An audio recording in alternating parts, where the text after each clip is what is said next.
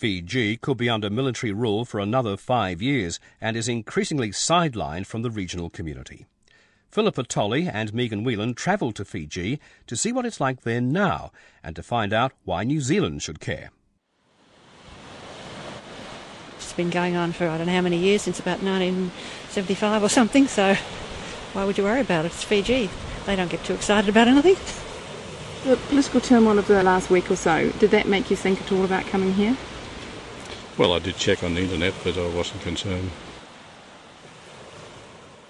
As the tourist operators in Fiji say, the sun is still shining, the sea is still clear and sparkling, the white sand and coconut palms spell out Pacific paradise. The average visitor to Fiji won't see any change at all, despite the nation being under emergency rule. But on a political level, Fiji's neighbours still want to see a return to democracy and have followed through on their threats to suspend the interim regime from the regional body, the Pacific Islands Forum.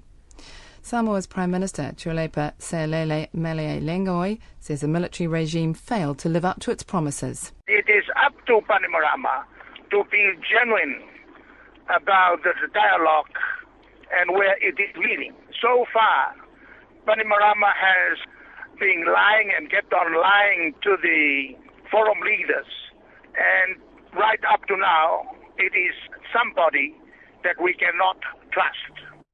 But is this just a debate about principles and concern for the population of Fiji? Or is there a practical impact for New Zealand as the turmoil of the most recent coup continues unresolved? Before considering these questions, it was important to gather a view of the current situation from the streets of the capital, Suva. I travelled to Fiji with my colleague Megan Whelan just over a week after the constitution was abrogated and emergency rules brought in which banned public gatherings of a political nature and imposed censorship of the media. If you had just arrived in Suva, there would be no indication that just over two weeks ago the constitution was abrogated and the interim prime minister reappointed just a couple of days after he stepped aside following an appeal court decision declaring his regime illegal. After Commodore Frank Bainimarama ousted the elected government in 2006 and seized power, the streets around the capital were peppered with military roadblocks. Celebrations continue in Suva from this one for the opening of an office block to more stately ones at Government House. Fiji's President Ratu Josefa Iloilo this morning presented an honour to his caretaker Prime Minister Commodore Frank Bainimarama. The Commodore was invested as a companion of the Order of Fiji, the highest level of the order. The Military Division Award is given for eminent achievement and merit of the highest degree in service to Fiji or to humanity at large. The President, Fiji's head of state, looked unsteady as he presented the honours and didn't speak other than to offer congratulations. And in his past two public appearances, a representative has spoken on his behalf. The overwhelming sense in Fiji at the moment is one of uncertainty. Law is created by presidential decree, but the president is frail. So who's in charge? Who can one trust? And what does the future hold? With the censorship of the media and threats against those who criticise, it's hard to get an answer to any of those questions. Those who made public comment in the past now don't want to speak out, citing fears of repercussions from the military regime. But Peceli Kinivuwai, the national director of Fiji's former ruling party, SDL, says it's important for people to continue expressing their opinions. With us airing our views towards um, the, the work and the activities of government, it only acts as, as a signpost for the interim government because the criticism we throw at them, the better they will become in terms of delivering service to the people. And uh, I think by curtailing us gives them a free hand to do things the way they want it to be rather than how it should be done. And um, I believe good sense will prevail. This ban on media will be lifted uh, in very soon, and uh, we will once again return to normal. But rather than lifting the emergency regulations, Fiji's military regime now says it will continue them at least until June the 10th and possibly beyond. They ban public meetings involving the media or anything political and prevent free reporting. And a quick perusal of the local newspapers show they're working. Sports and local interest stories dominate. The interim government spokesperson, Lieutenant Colonel Neumi Leweni, is pleased with how it's working. Obviously, we are, we are quite satisfied. I wouldn't say happy. Say satisfied in the, the way things have gone in this couple of weeks. Yes. Are the censors reporting any issues that they're having? As you know, uh, Fiji is a very small place. Somehow or another, people do uh, come across each other sometimes in, in their life whilst here in Fiji, and we they they know most of the people that work in the media outlets. So let's put it that way. So we're not uncomfortable with them. But the journalists are uncomfortable with it. Those I spoke to were clearly frustrated with the daily censorship and reported senior journalists leaving the profession after giving up on being able to do their jobs. Reporters and media owners alike are aware that businesses can be seized and prefer to comply with the regulations until they're lifted. And the news continues to run, though for some in shortened format. Good evening, I'm Ronnie Lal at the Legend FM News Centre. Commercial banks in Fiji are now preparing to reduce their lending and interest rates. One of the censor's information officer, Tui Masu says the regulations are there to ensure there aren't any anti government statements we had to speak to the editor and tell him, you know, um, there's certain words that you cannot use. So if you probably could re-angle it in this manner, then probably that story can stay for that page. And so the editor has been able to comply. The Director of Police Operations, Senior Superintendent Waisea Tabakau, spoke about the benefits he saw in the emergency regulations, in particular the increased powers of detention and arrest. The emergency regulation uh, is really very much touching on the, the public order and public safety issues, eh? and uh, it really assists us in our law enforcement and uh, in the maintenance of law and order in the country. Uh, it has given us a uh, few additional powers in terms of uh, addressing public order issues and public safety issues. Among the unchallengeable decrees issued by the President was a move to make the retirement for civil servants compulsory at 55. This man was one of those forced to stop work earlier than he expected, but he was too worried about the ramifications to be identified publicly. Under the current situation, it's a one way uh, directive. You're not given the, the chance to defend yourself, but to take it and accept it. Except in some cases where uh, there, there's shortage of uh, professionals in a particular department because of the limited number of people available, they might be asked to sign on again, uh, to be re-employed again. Otherwise, you, you, are going home for good. And you won't be able to say anything about it. You have no. to go home and be quiet. Yeah, that's right.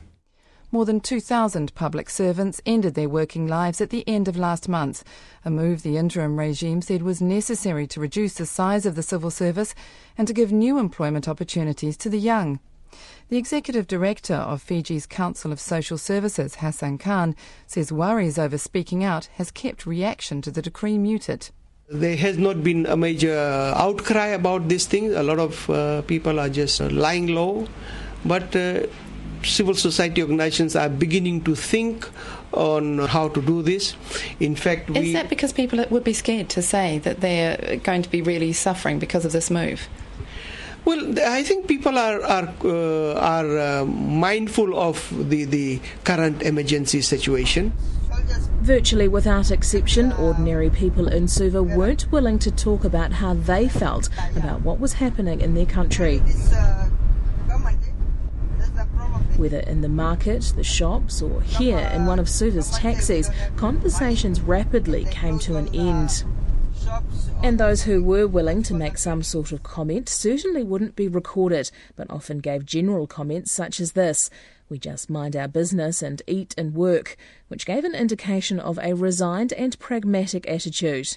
But some were still hopeful. One man told me of his belief that if Commodore Bainimarama delivered on his promises, he would be able to change Fiji for the better. While the opinions of the people of Fiji over the political situation are banned from the media, what is making the news is a worsening economic picture for the country. The Reserve Bank's devaluation of the currency by 20% is expected to help the tourism and export industries in the long term. At the municipal market in Suva, locally grown products are still cheap and abundant, but as my colleague Philip Tolley found out at a nearby supermarket, the price of other basics is rising. Price of imported goods at this supermarket in Suva certainly do seem to be rather expensive. We've got tea here, royal tea bags, $4.20. And then just a bit further up the aisle, we have just a small jar of peanut butter, that's also $4.39. And just the very smallest packets of Weet-Bix are $3.99. And the drop in the value of the Fiji dollar is yet to translate into increased visitor numbers or more tourist spending.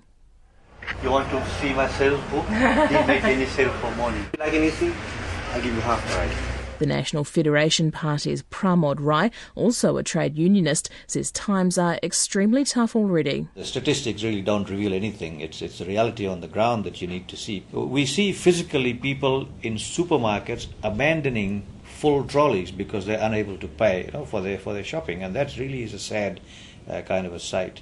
Apart from that, the daily problems with taps and no water, light bulbs but no electricity sometimes. You know, half the night you have, you know, you got a, you got a power outage. When you drive along the roads, it's an obstacle course. You know, the potholes are getting bigger and bigger. The queues in the hospitals, you know, there are no medicines in hospitals, shortage of doctors. Uh, these things are depressing. These things add to the mental torture and the state of helplessness that people generally feel. But the statistics are still grim. Figures of Government Bureau of Statistics as late as last year revealed that uh, at least 40% of people are in poverty and about another 20% hovering around that. So you, now the situation would be that we can say comfortably that 60% of the Fiji's population are uh, in, in, in dire straits, in, in poverty. The executive director of Fiji's Council of Social Services, Hassan Khan, says the fall in people's living standards has been building gradually, but is now at a stage where he speaks of a lost generation. In abrogating the Constitution, the President also dismissed the judiciary and senior positions are yet to be appointed. Solicitor Graham Leung, a former president of the Law Society, says it's critical for a society that respects the rule of law to have protective mechanisms where you've got a situation in a country where there isn't a functioning judicial system, that obviously is a matter of very serious concern. Mm. And there is a huge uh, vacuum. Uh, and obviously, the judiciary has a, a, vital place to play in, in a country's social and economic development. Do you think there would be people willing, in the current climate, to mount a constitutional challenge once there is a judiciary? there would be people they wouldn't you could count them on your five fingers there wouldn't be too many because the situation for a lot of people is quite terrifying and the military has not shied uh, away uh, in the past from isolated acts of violence with no functioning judiciary and the Ombudsman's position thrown out along with the Constitution, there are few checks and balances on the interim government. Philippa Tolley visited one of the few remaining institutions, the Human Rights Commission. The Human Rights Bill was scrapped along with the Constitution, and I've arrived at the Human Rights Commission offices to see if the Commission is operating. The Human Rights Commission office is open, but the door to the office of the dumped position of Ombudsman just next door is blocked by a member of the Police Special Forces unit dressed in a blue camouflage outfit. The Human Rights Commission is still accepting complaints, but at this stage has no commissioners and there's no operating High Court to resolve disputes. Now that Fiji is suspended from the forum and increasingly isolated from the regional and larger international community, should New Zealand turn its back until the interim regime makes a move deemed to be in the right direction? The stability of the region is a major factor cited by the Foreign Affairs Minister Murray McCully, who says there was always a possibility for localised issues to threaten the well-being of the whole Pacific. The Labour leader Phil Goff was Foreign Affairs Minister when the elected government of Laisenia Qarase was ousted in 2006. He has little sympathy for those who say what is going on there makes little difference to us A couple of weeks after Anzac Day, when we commemorate and remember the people that went to fight for their country, basic freedoms and the right of democracy, that we say, look, commerce comes first. Uh, it doesn't matter what's happening in Fiji. As long as we can still have people stay there on holiday and it doesn't affect them, why should we worry about the abrogation of these rights? Well, we should worry because Fiji was a democracy. It did have those rights. They've been taken away, and we can't possibly turn a blind eye and say that that's okay. Mr. Goff strongly questions whether there is any intention to hold elections at all. Certainly, Fiji's Lieutenant Colonel Neumi Leweni says there won't be any sort of vote before the deadline set by the President. The elections is in 2014, so it'll take maybe another another one to two years, and then by the time 2014 begins, then everything should be in place by then. Decisions have been made 2014, and that's it.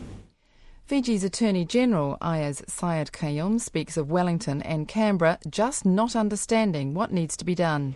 There is this obsession with elections, not willing to recognize the fact, as they had wanted, for example, elections um, uh, earlier on, that notwithstanding the fact that the, the electoral structure itself was biased, it was gerrymandered, that there was no equal suffrage, so they're saying, well, regardless of that, regardless of trying to run a modern nation state, you guys just stick to this uh, structure and just have the elections. I think the accusation has strongly been lack of will to change things in, in a timely, what is deemed to be a timely fashion, and that's an accusation that's come from the UN as well. No, but but you see, the, the point is that again you're missing the point that the electoral reforms that were being suggested uh, could not have been achieved under the system that we had. So it's not simply a question, well, you didn't want to achieve the, those structures, it's how do you go about it? That was precisely the reason why the UN and the Commonwealth were called in the first place. Rather than an obsession, a former president of Fiji's Law Society, Graham Leung, says Fiji needs elections to provide a legitimate process rather than regulation by whim. It's within a parliamentary framework that the very kinds of problems that Aiyaz Khaiyum seems to suggest are unique only to Fiji can be solved and resolved. But, you know, they've been going on and harping on for the last two years about the need for electoral reform. But I can tell you that there's been very little credible evidence of any specific concrete steps. That veering away from a return to democracy and the downward economic direction means the trend for people to leave Fiji and move to New Zealand continues, with some figures indicating a significant increase. Statistics New Zealand, which uses arrival cards to measure people's intentions to stay in New Zealand, suggests there has been a 20% jump in permanent long term migration from Fiji in the past year, and a 40% increase in the last quarter. But Immigration New Zealand measures things differently, and its group manager, Kevin Third, says for the year to date there's only been a slight increase in immigration, but a larger increase in asylum claims, up to 18 this year from 8 the year before. You expect refugee claims from anywhere where there's difficulty happening and unrest. People will often use the refugee claim process to try and get out of different types of situation. It doesn't necessarily mean that what's happening in their country is a UN convention issue. It's an avenue of last resort often that, that some people will choose to uh, approach. As the brain drain from Fiji continues, so does criticism that the region's two major players have thrown their weight around in an unacceptable manner.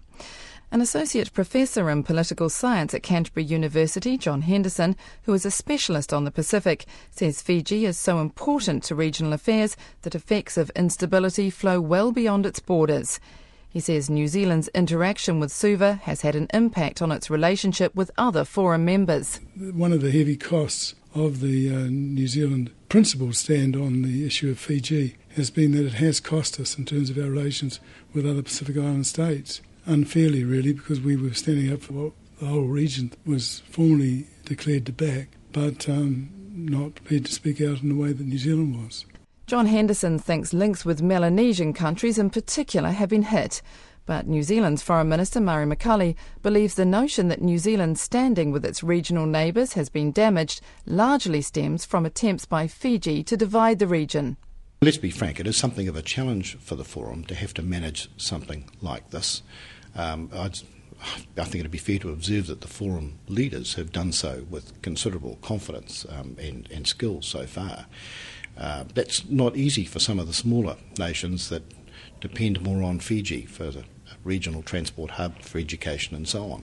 So it is it is a challenge to forum unity, and Fiji has gone out of its way to try and um, create a divide and rule situation in recent times uh, that it's been to the eternal credit of forum uh, leaders that they've understood that that's the game that's being played and resisted uh, being tempted by it. But it's as much a question of financial influence as it is political, according to an economist at the University of the South Pacific, Wadan Narsey. He argues that for the region to develop, Wellington and Canberra have to find a better way to work with their island neighbours. It's not just that, you know, we're in Australia, New Zealand's backyard. The fact of the matter is that, you know, we've got strong economic ties and strong political ties that go back a century. And, and the future of the Pacific Island countries is in closer economic relations with Australia and New Zealand. It is very, very important that, that Australia and New Zealand not see Pacific Island countries as sort of foreign countries, you know, on their doorstep, but as basically, you know, part of their own bigger economic community. And the sooner I think Australia and New Zealand move towards that closer economic relations, give the kinds of economic benefits that the Pacific Island countries are looking for, the sooner the Pacific will be a politically stable place without destabilizing international influences or destabilizing internal crises, you know, such as the military coups we have seen in Fiji, the civil unrest in Solomons, and other places, and in Tonga. So New Zealand and Australia need to be involved, but you know, as, as genuine big brothers, not as the Orwellian big brother. Those strong links are often pointed to by business people as they argue the need for commercial links to continue uninterrupted, and the amounts of money involved are not insignificant. New Zealand exports to Fiji in the year ended March 2007 were over $360 million. The director of the RB Patel supermarket chain in Fiji, Surendra Patel, says the trading links to New Zealand go back several generations, but that's not enough to guarantee businesses won't look elsewhere. Most businesses, whether it's in um, Fiji or businesses in anywhere in Asia, or whether it's Lebanon or anywhere else, they still want to do business. Our relationship with New Zealand should continue. I mean, they, unless New Zealand makes it too difficult to and, and makes it hard, there's no reason why it shouldn't continue. Business, uh, uh, business would prefer to deal with New Zealand if they can because of the short timing gaps and everything else. But like if there were measures introduced which made it harder and difficult, there's always other countries who are waiting, you know, just waiting to get the business. Business is difficult to do. And those sentiments are echoed by Ethel McQuilkin, the director of Harrier Exports, which trades all around the Pacific. So it's very important for New Zealand to recognise that business is business. And Fiji is a unique country. It's in the hub of the Pacific, and we have to nurture that market very much. We have to nurture it. And no politics will stop that nurturing uh, and the history that we've had for many, many years. Still others, such as Pacific Environment's architects, have already successfully worked with the interim regime. We've never been um, directly affected by the military itself. In fact, I think uh, two, two of our projects had government support where they where the government were joint venture partners to the projects. I mean, they they were really excited by the fact that um, money was being spent, and uh, were right behind it. While the arguments continue about making sure that business remains separate from the political exchanges, Murray McCully speaks of steering some sort of middle course there are one or two people in business who would say, look, it doesn't matter whether they abrogate the Constitution, whether they lock a few citizens up, whether they beat up a few journalists and uh, attack their political opponents, we should just sort of treat it as like business as usual and uh, treat the almighty trade dollar as the most important consideration. New Zealand's tried to show some balance uh, in, in dealing with this issue all the way through.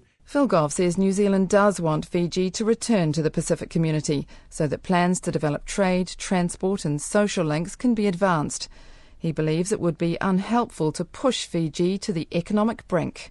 We have not accepted uh, that economic sanctions be applied to collapse the economy, but we have used other forms of sanction to put pressure on Fiji uh, there are not clear alternative options other than those that I've suggested uh, about further isolating the Fijian military by stopping them using their soldiers for either peacekeeping under the UN or for service in the United Kingdom. From Fiji's perspective, more time is needed. The Attorney General argues that it's not just a matter of electoral change. He talks of growth being needed in society itself and in contrast to what is actually going on in Fiji, speaks of freedom and transparency. When you had a parliament in this country, the checks and balances weren't there at all. Just because you have a parliament, it doesn't mean you have checks and balances. What we need, we need strong institutions of accountability. And that's really crucial. You need to instill a culture of strong institutions of accountability. And that was not there. If you are able to strengthen these sorts of accountable mechanisms where there's, there's also transparency and where there is a lot more um, uh, fair play, really, uh, then you will uh, build a, a, society where it, becomes more democratic. There seems no indication that the regime will hold elections or choose to give up power any earlier than 2014, and there are many who question what will happen to Fiji in that time. The nation's ousted Vice President Ratu Joni Madraiwiwi says it's up to the people of Fiji as to what happens next, not the international community. And I think for the people of this country, they need to appreciate that um, there is only so much that the international community can do. That in the end, they have to take responsibility for the state of affairs here and really reflect on what they're going to do about it. Because I think the expectation of the international community coming to their aid is, I think, also largely dependent on the extent to which they are prepared to challenge the regime. Tupou Veri, the director of the Pacific Concerns Resource Centre, which advocates over human rights, says while democracy won't necessarily solve all the nation's problems, the future looks dark without any opportunity for people to express their views. My worry is that we will may have a situation where there'll be a lot more civil strife, and hopefully, it won't turn out into a total chaos, eh? mayhem, because other differences might surface during such times of trouble. We've been resilient, you know, so since the coup 2006. There hasn't been any total breakdown of law and order in this country. It is, I fear the worst that if, if things continue for a long period. And up until 2014, I, I really have grave doubts that we will be able to sustain a country in that situation uh, for that long period. The fear among those who do not support what is going on in Fiji is very real in Suva. And while the regime talks of the need for change and reform, the region has judged that political will is lacking. As an ever dwindling number of tourists line up to clear security at the end of their holiday and the military regime continues to hold power, the way ahead for Fiji seems increasingly rocky.